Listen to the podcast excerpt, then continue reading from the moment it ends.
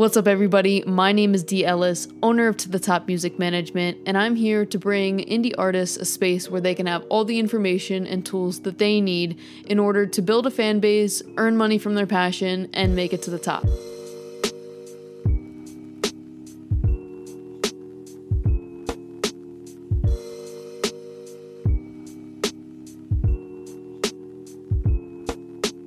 Be sure to follow the podcast on Apple Podcasts, Spotify, Google Podcasts, and all other major platforms. The audio form of the podcast will be dropping on Wednesdays, and video form will be up on our YouTube channel on Thursdays. Today, you better grab your pen and paper because we're going over a lot. I'm going to be breaking down music royalties, the different types, and most importantly, how to collect them. But first, let's thank the sponsor of this episode, Anchor. Chances are, if you're listening to this, you're an artist that wants to take their passion for music to the next level by making a career out of it, which means you need to fully understand music royalties. What they are, the various types, how they are generated and collected, because having a career means having an income, and music royalties are going to be a big source of income for you. So let's break them down. If you're more of a visual learner, I highly suggest you check out the YouTube video of this podcast so that way you can just screenshot and see clearly what I'm talking about. And if you're already watching, feel free to screenshot when text is up on screen so that way you can just kind of have these as notes. All right, so let's jump into it. So, what are royalties? In the music industry, royalties refer to payments that go to artists, composers, songwriters, publishers, and other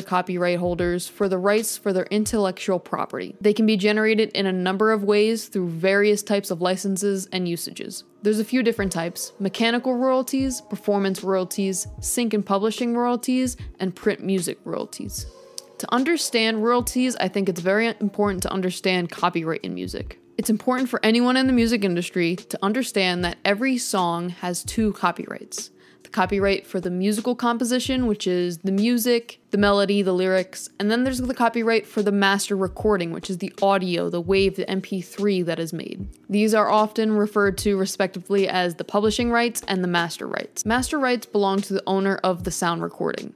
In some record deals, contracts have artists giving up a percentage or complete ownership of their master recordings. Publishing rights belong to the owner of the musical composition. With some publishing deals, songwriters give up a percentage of their composition to their publisher. If you do not have a publishing deal, you are your own publisher and you own 100% of your composition. So let's break down the four types of royalties. First, mechanical royalties.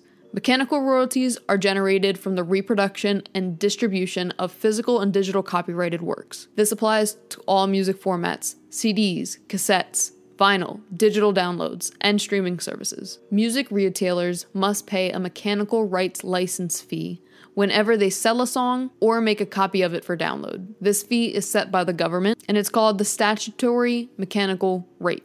It's currently at 9.1 cents per song that is under 5 minutes. Now, mechanical royalties get paid to the songwriters. If a songwriter has a publishing deal, their publisher will receive whatever percentage they have agreed upon before paying out the songwriters. These royalties lay with the master recordings of the song, not the composition. So, again, mechanical royalties are only generated from the master recording of the song and not from the composition or the publishing side of the song. Now let's go into performance royalties. Performance royalties are generated for copyrighted works physically performed, recorded, played, or streamed in public. This will include television, radios, bars, gyms, restaurants, clubs, live concerts, streaming services, and any other way that music is played in public. These royalties lay with the composition of the song only, not the master recording of the song. Now, synchronization royalties. Sync royalties are generated when copyrighted music is synced with visual media. A sync license will allow the rights to use copyrighted works in television, commercials, video games, films, online streaming, advertisements, and all all other types of media. Any use of copyrighted music in an audio-visual project will need a master license as well as a sync license. And the last one, print music royalties.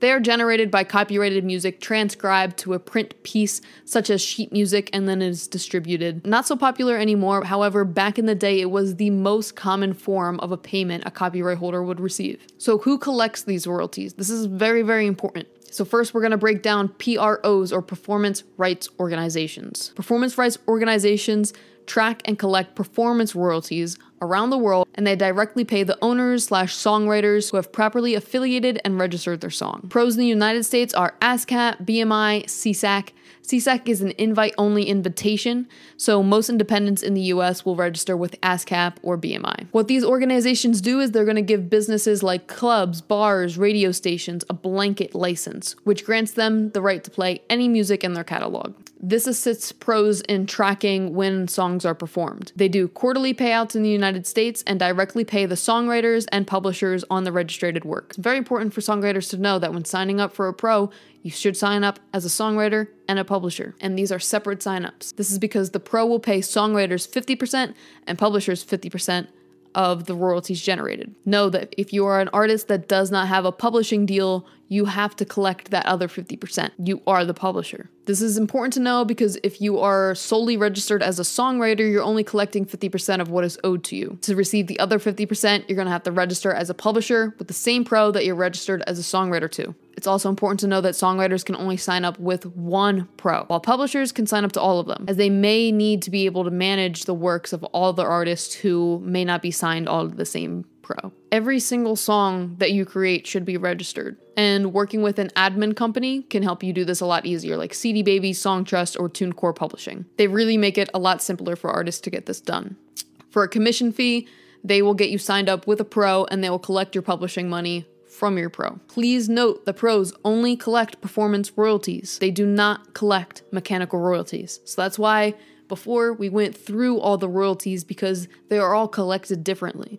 So the PROs are only collecting your performance royalties. And again, as a reminder, performance royalties lie with the composition. Your PRO, they're collecting your publishing, and they're collecting your performance royalties, no mechanical royalties. We'll quickly touch on the Harry Fox Agency. This is an agency that handles mechanical royalties in the US. HFA is hired by companies such as Spotify to collect and calculate mechanical royalties and do payouts to publishers. So FHA represents about 48,000 publishers. You cannot sign up for HFA unless you are a publisher and have songs released by a third party label, not self released.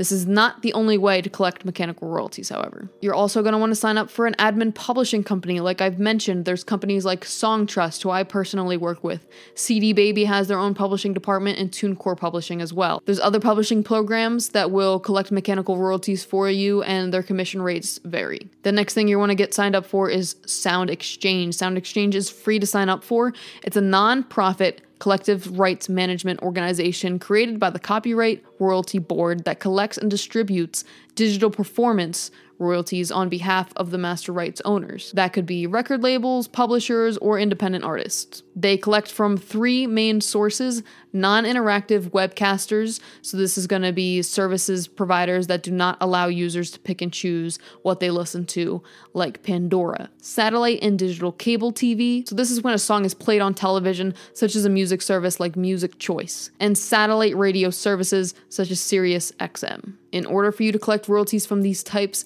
of services, you will have to register directly with Sound Exchange. And like I mentioned, registration is free. So, the takeaways of this podcast music royalties are one of the biggest sources of income that an artist will receive in their career. There's a number of ways that these royalties are brought to you via the copyrights of the song. Each song that is made has two copyrights one for the composition and one for the master recording. And the composition and the master recording earn royalties differently and through different sources. If you're an independent artist that does not have a publishing deal, you are your own publisher at this time. You need to ensure that you are registering with a pro as such to ensure that you're collecting the other half of royalties produced from your composition copyright. But I highly, highly suggest getting signed up with a publishing company because there is so much that goes into publishing. It's not something you can do easily by yourself at all. So I highly recommend working with Songtrust, CD Baby Publishing, TuneCore Publishing, or another publishing company out there. All right, more takeaways. Each copyright has its own way of generating royalties. There are four main types of royalties in the industry mechanical, performance, sync, and print. Each type of royalty is generated and collected differently. Performance rights organizations only track and collect performance royalties. Admin publishing companies like CD Baby, Songtrust, or TuneCore collect mechanical royalties, and Sound Exchange collects and tracks royalties from non interactive webcasters, satellites, digital cable TV, and satellite radio. If you're an independent artist and you want to start earning money from your music, if you have any questions about what was discussed here, please never hesitate to reach out. It's probably best to DM me on Instagram at the top music management, and I'll get back to you as fast as I can. I'm happy to answer any questions that you guys have about this episode or any other questions that you're having. All right, that's it. Thank you so much for listening. If this brought you any value, I would highly appreciate subscribing to the channel, subscribing to the podcast, leaving a five star and review. It helps the channel grow. Sharing it with any other musical friends that you have. Make sure to like and comment, all that good stuff. Thank you guys so much for listening. I hope that this brought value to you. Definitely leave in the comments any future topics that you want on the episodes. We'll have another one coming out next week, and I hope to see you all at the top.